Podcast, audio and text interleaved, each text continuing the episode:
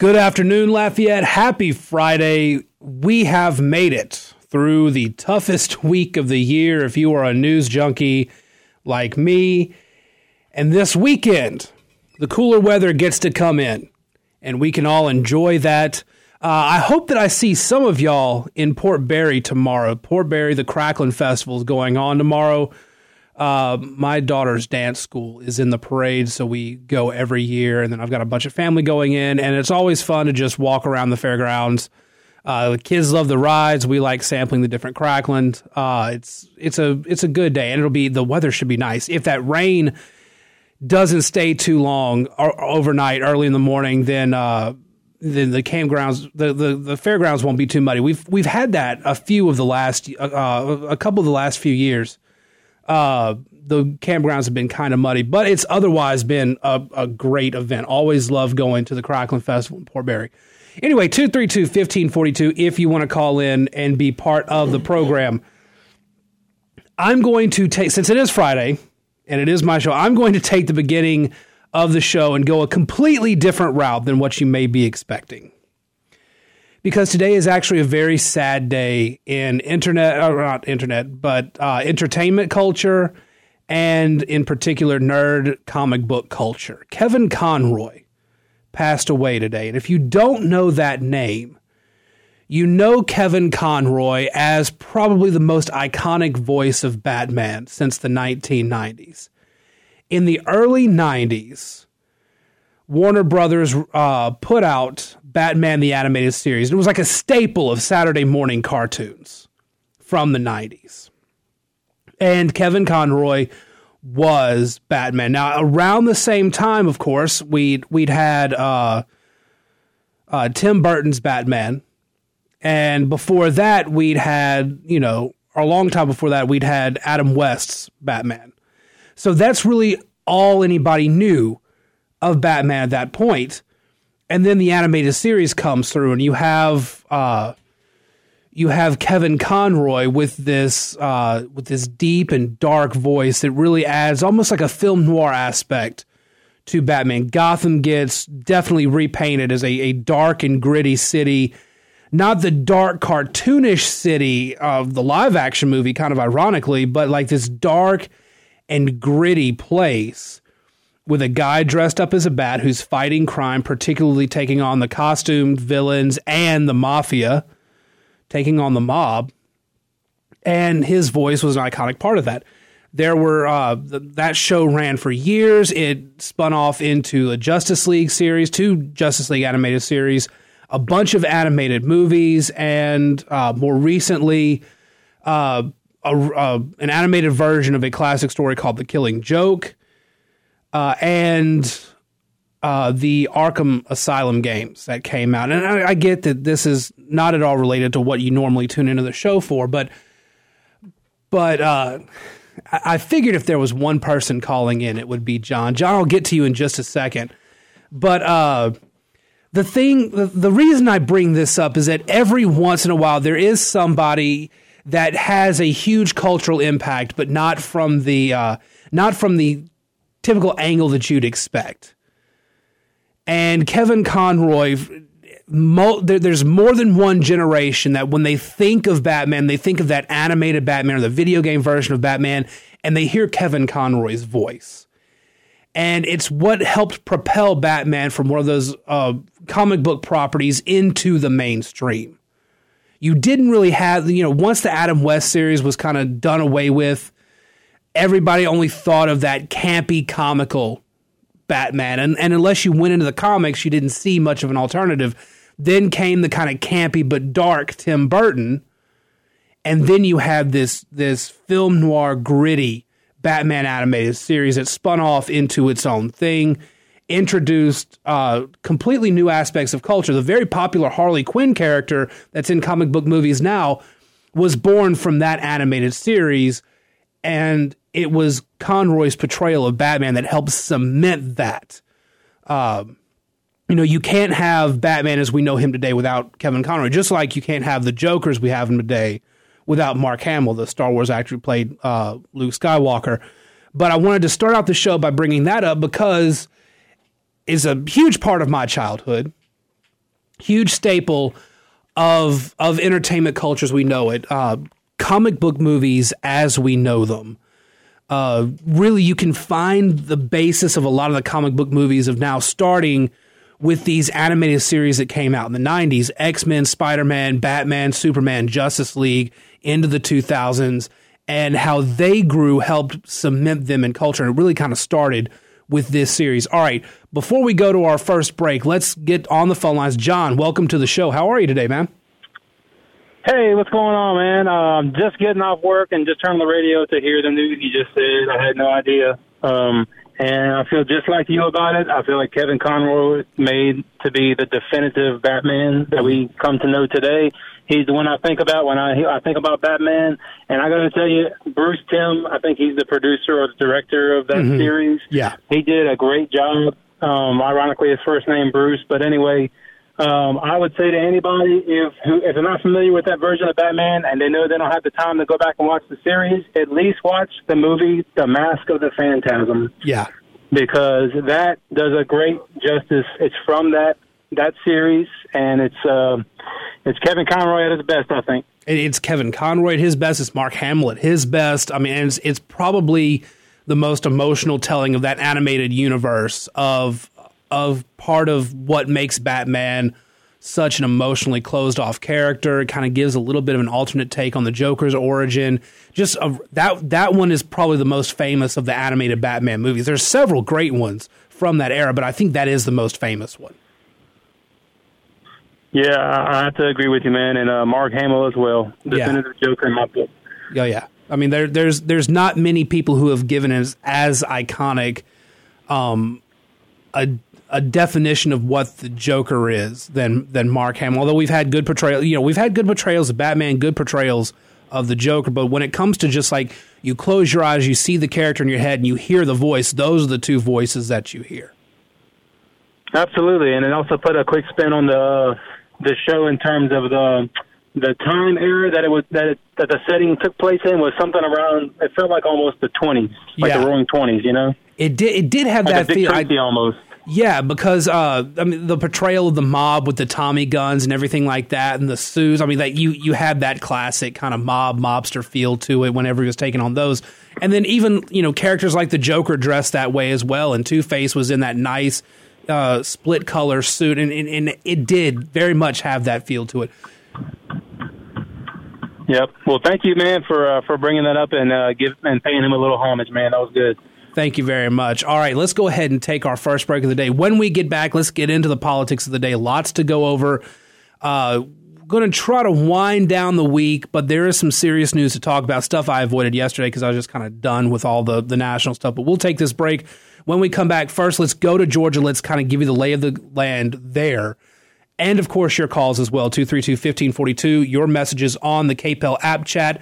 Uh, if you hit the little chat button in the app, send a message our way. We'll respond to those as well. Thank you guys. We'll be back in just a moment here on the Joe Cunningham Show, News Talk 96.5 KPEL. Welcome back to the Joe Cunningham Show here on News Talk 96.5 KPEL 232 1542 if you want to be part of the conversation. All right, let's look at the outstanding Senate races right now. Uh, we've got two that are undecided, one that's going to a runoff. Let's go to the undecideds first. Uh, my buddy Neil Stevens, who used to work with me at Red State, uh, he has been looking at the data right now. Uh, I w- I'm sorry, I would kind of count Blake Masters out at this point. Blake Masters needs basically to win 60% of the remaining ballots, which he uh, has uh, current I mean as as the votes have been coming in since election day, he's been winning about 45% of the outstanding ballot. Uh, so he needs to really overperform. There's a there's a pathway there, but it's looking harder and harder to get to. On the flip side of that, in Nevada, Catherine Cortez Masto would need to win about 58% of what's outstanding, and she's been at about 48% up until now. So it looks like it still looks like Adam Laxalt is is fairly likely going to win this one in Nevada, but Blake Masters might be uh, down for the count. But we will see. That is still, uh, that is still, uh, I think, a few days away. Which let I'm I'm not one, and, and you guys have listened to me, and some of y'all have berated me for it. I'm not one for the stolen election stuff. Never have been. There's been a lot of. I, I think there have been a lot of things that people have latched onto that are not necessarily uh, truthful or anything like that. But I fully understand why people don't trust the process anymore. The entire rest of the developed world, even developing countries, can have elections and know the outcome in a day. And we can't. We are one of the most developed. We are uh, incredibly efficient at a lot of different things, but apparently we can't hold an election to one day. And that's absurd. Uh, the the election season is uh, mind-bogglingly stupid. We need an election day, and that's it. Now, I understand the need for mail in ballots for those who might be overseas, especially uh, those in, in the armed services. But for everybody else, we need to keep elections to a day and we need to have stricter rules on if any outstanding ballot by mail comes in, what is the proper cutoff time there? Because this is just patently ridiculous. And it really, I again, I don't buy the stolen stuff, but I can see how easy it is to get into it because of how long it takes and how things look. And when we have just corrupt and inept people who are in charge of these systems time after time, they keep making mistake after mistake and they get these high profile headlines about what all is going on there, it's easy to see how people can extrapolate that to a full state or even a full country for a stolen election if you want people to trust the process, you need to make the process trustworthy. But anyway, we're still waiting on those. Now, for the race that has been determined, a runoff in Georgia, uh, there is some news coming out there as well, and I want to I want to spend some time on that. I'm going to say a name that will cause a few of you to convulse because you don't like the name. And in fact, I'm keeping a healthy eye out for Mark just in case he loses it as well, because Mitch McConnell is part of the story in Georgia now.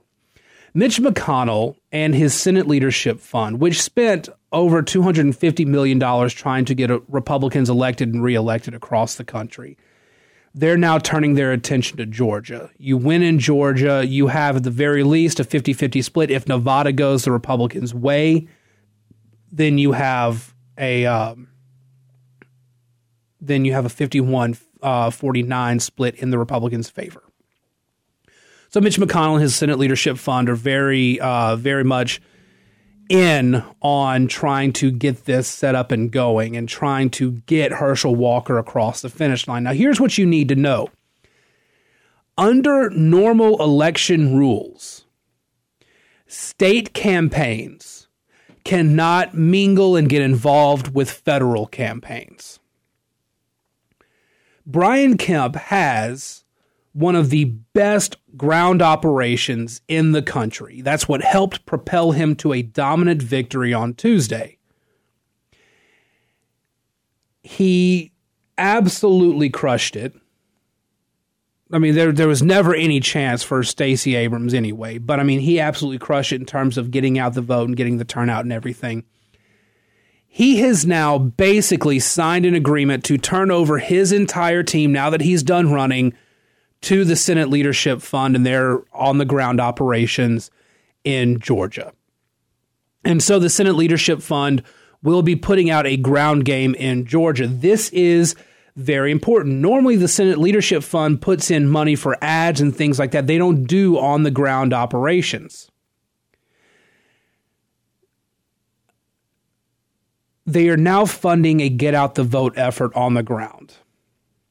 Just two years ago, Republicans lost the Senate majority because Republicans did not turn out in the runoffs. Because of everything that happened in 2020, the Republican leadership, and uh, Donald Trump, the uh, Republican Party leadership in Georgia, everybody who has signed on to all the 2020 stuff basically said they stole the vote once, they'll do it again. And you had tens of thousands of Republican voters who stayed home. And so the two Senate seats went to the Democrats in Georgia. The Senate Leadership Fund is making sure that doesn't happen. So they are going to use their money and the ground game that Brian Kemp built up to get out the vote in Georgia. So that's what you're looking at as far as Herschel Walker goes. Now, what are Herschel Walker's chances? Normally, in Georgia, Republicans do well in runoffs. And you kind of see that across the board, especially across the South. Off elections, Democrats really don't turn out near as much.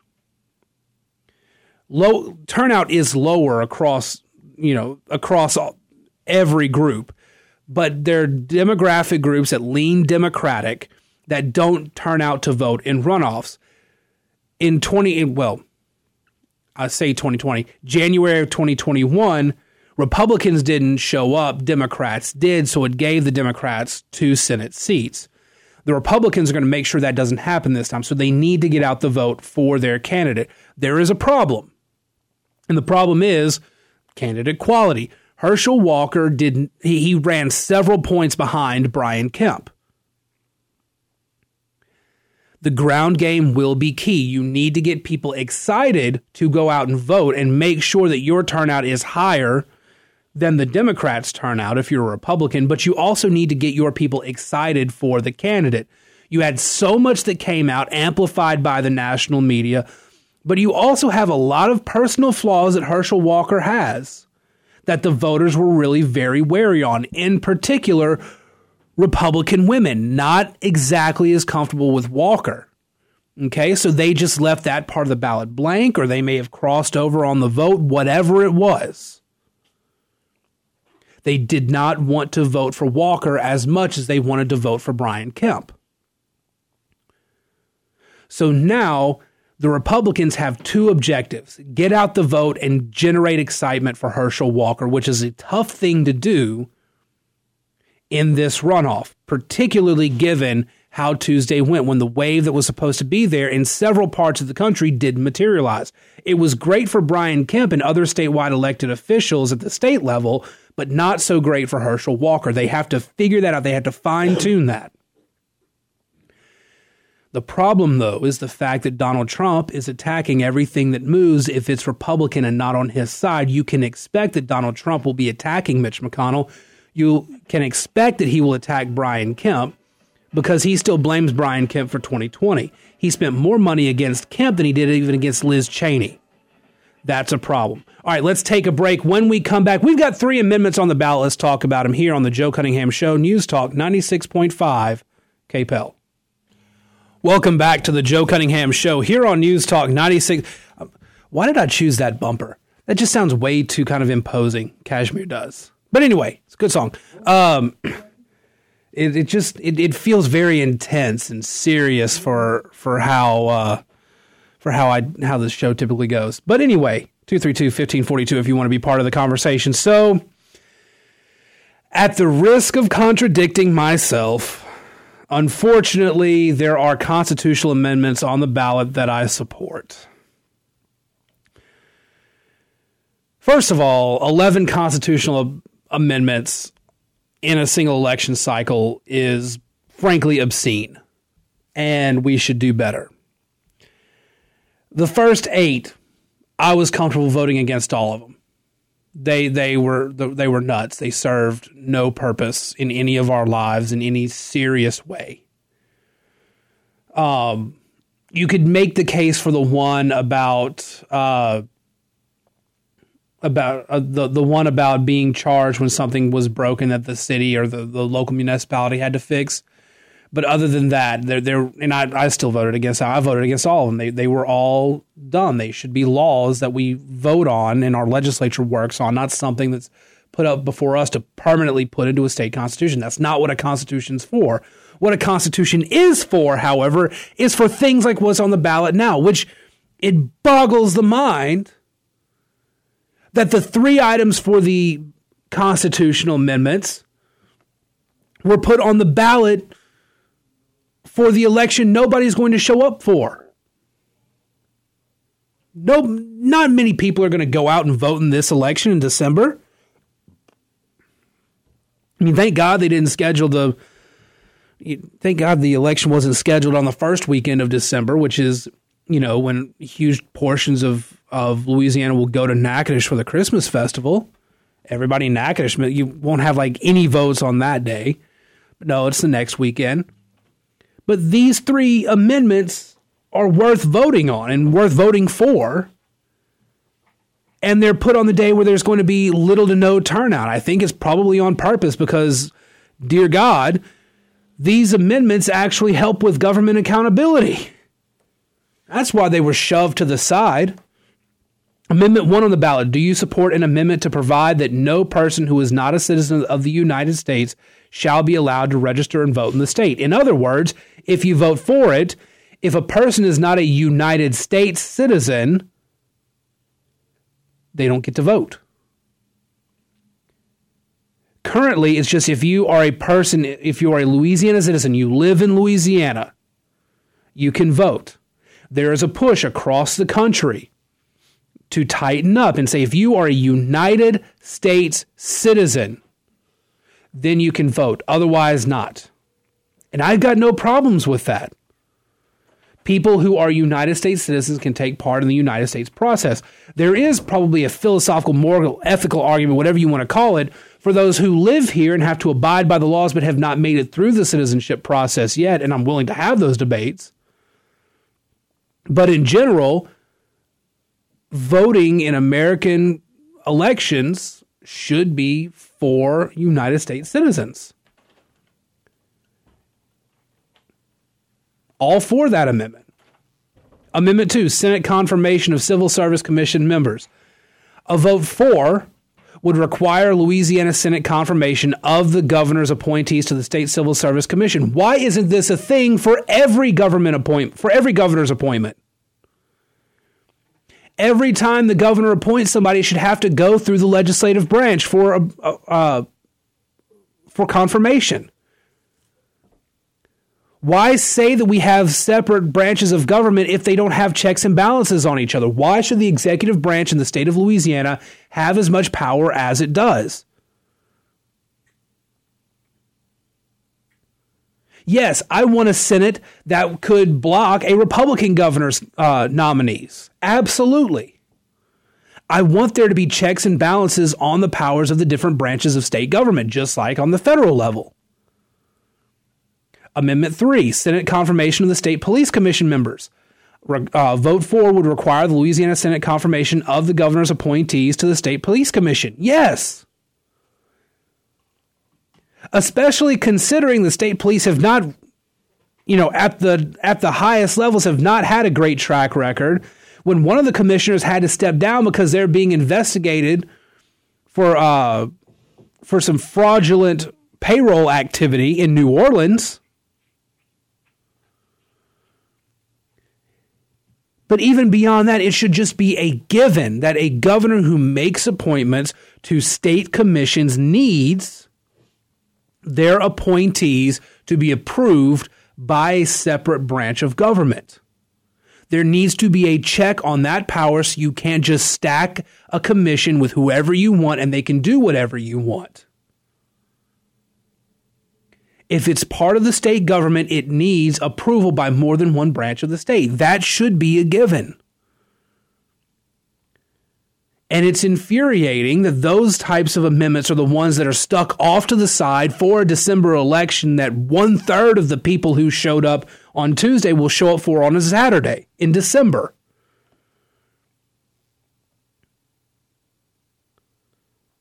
There's no reason that we shouldn't have this at the heart of one of the most impassioned election cycles we've had. It's 45% of Louisiana voters show up to the polls. Yeah, we could have had more. We should have had more. But 45% of the voters having a say on what state uh, what state branches can have checks and balances on the other, that should be on that one instead of the one that 15% of the voters will show up for, if that. There's a few runoffs, and there's three amendments on the ballot. Who's showing up for those? I'm not justifying, and I think everybody should show up to vote on on what is it, December 8th. December 8th or December 10th. One of those. What is what is the old desktop? The 10th. Saturday the 10th. Saturday the 10th. Everybody should go out to vote on Saturday, December 10th. You absolutely should, especially if these three amendments are on the ballot. You should go out and vote for those. Why? Because those are things that actually need to go in a constitution. Why they weren't part of the Constitution originally is just a huge oversight on our part as a state. We know that part of the checks and balances process on the federal level is that the legislative branch in Washington, D.C., does have the ability to go back and say, uh uh-uh, uh, to a nominee of the executive. We should be doing that at the state level for every state board, every commission that the governor has appointees on. They should have to be confirmed. And it's ridiculous that we don't. And it's ridiculous that they would shove this off to the side and try to hide it in plain sight. That's a failure of the legislative branch right there to take something that makes sense, that is the right thing to do, and put it in the position where it's least likely to have approval. Those three amendments should have been front and center, amendments 1, 2, and 3, on Tuesday, not December 10th.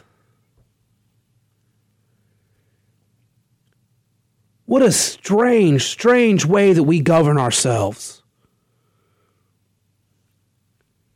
very, very just irresponsible. This is what makes sense.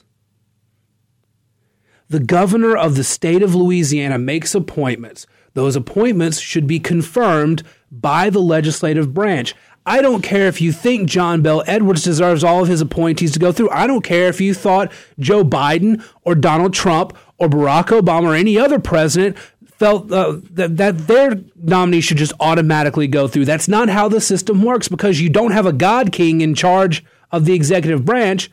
You have a branch that is co equal to the other branches. Civics 101. Mark, have I said anything out of line? This is how it should be. This is why the system works the way it does at the federal level. Why are we not doing that at the state level? Civics 101. Come on, y'all. Speaking of Civics 101, here's something that I relearn every time there's a uh, there's an election cycle for the House of Representatives. Do you know that the House that the House Speaker doesn't have to be a member of Congress? Is true. The House can vote on anybody. They can vote on anybody to be the speaker. Now, as per tradition, they choose one of their own, the leader of their party. I want to run for Speaker of the House.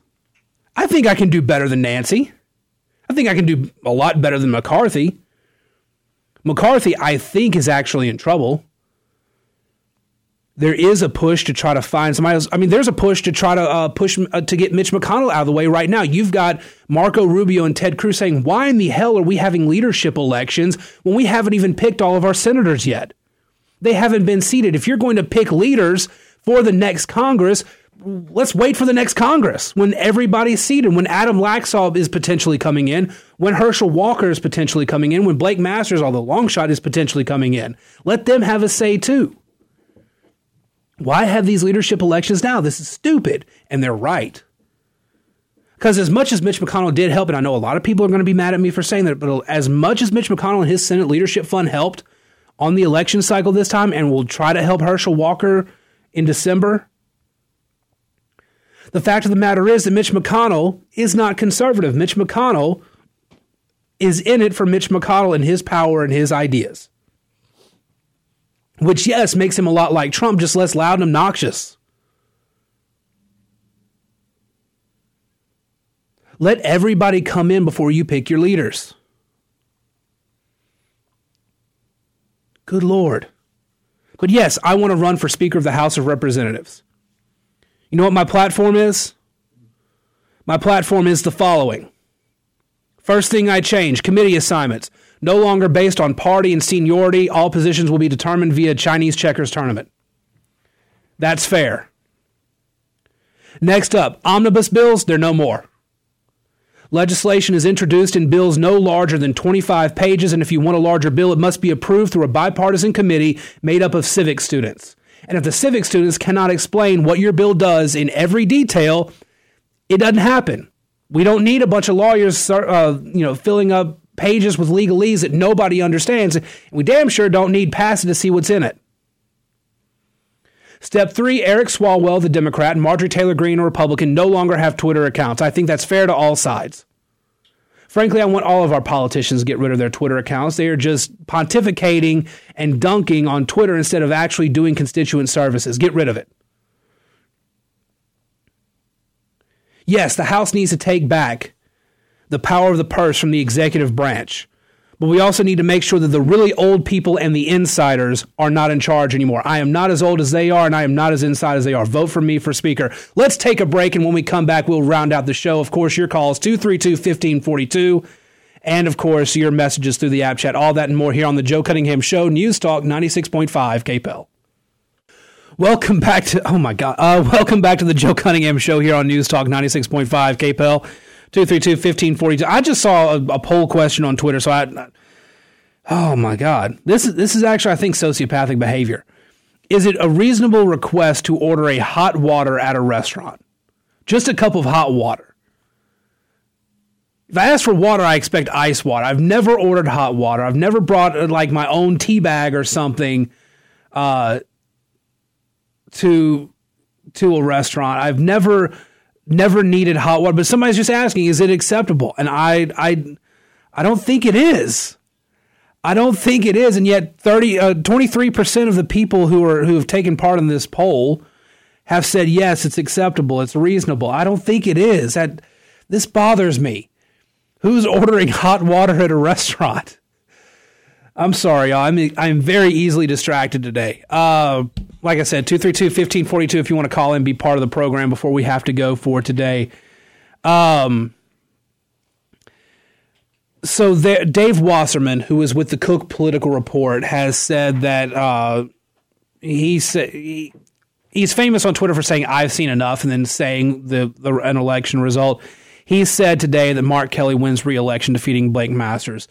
Um, like I said earlier, Masters needs probably to win 60% of the outstanding vote, and he's been trending at about 45% of the outstanding vote as it's come in. So it looks like the path there is is difficult. Like I said as well, though,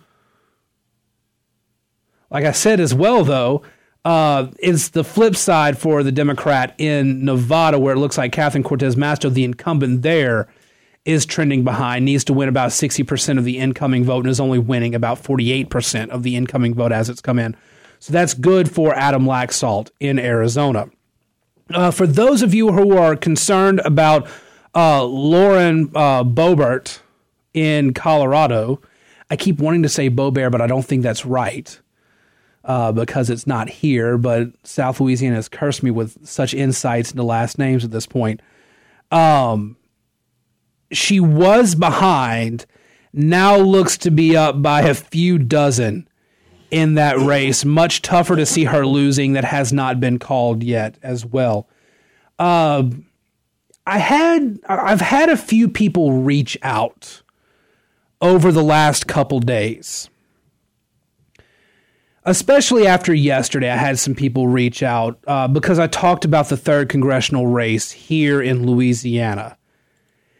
And I mentioned that one of the reasons that you're not going to be able to take on Clay Higgins in the current climate is that the challengers had no name ID. And I understand that there are a lot of people who are disappointed in Higgins for whatever reason.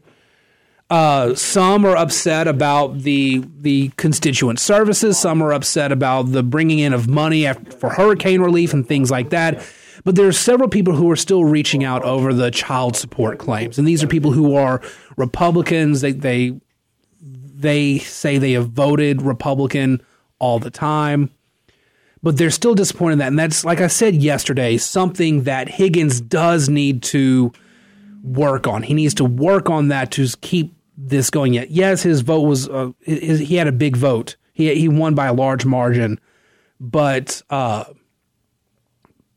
but he needs to continue to work on that because incumbency is just uh, is just very difficult to overcome at this point. Um, I, man, I, I I don't know. This is what's weird about the last few election cycles. Incumbency used to be very difficult to overcome. I said it a lot during this campaign cycle, but this is the third time in a row that we've really seen incumbency doesn't matter as much as it used to. It used to it's not the barrier it used to be. People are more willing to change their incumbent, which is extremely interesting and something that we need to pay attention to going forward. And that can put somebody like Clay Higgins in trouble in the future. All right, let's take our weekend break. Be back with you on Monday. In the meantime, follow me on Twitter at Joe P. Cunningham, Facebook.com slash Joe Cunningham Show, the uh, daily newsletter, daily show notes, Joe Cunningham Show.substack.com. Talk to you guys again soon. Shannon is off offsides next here on News Talk 96.5 KPEL.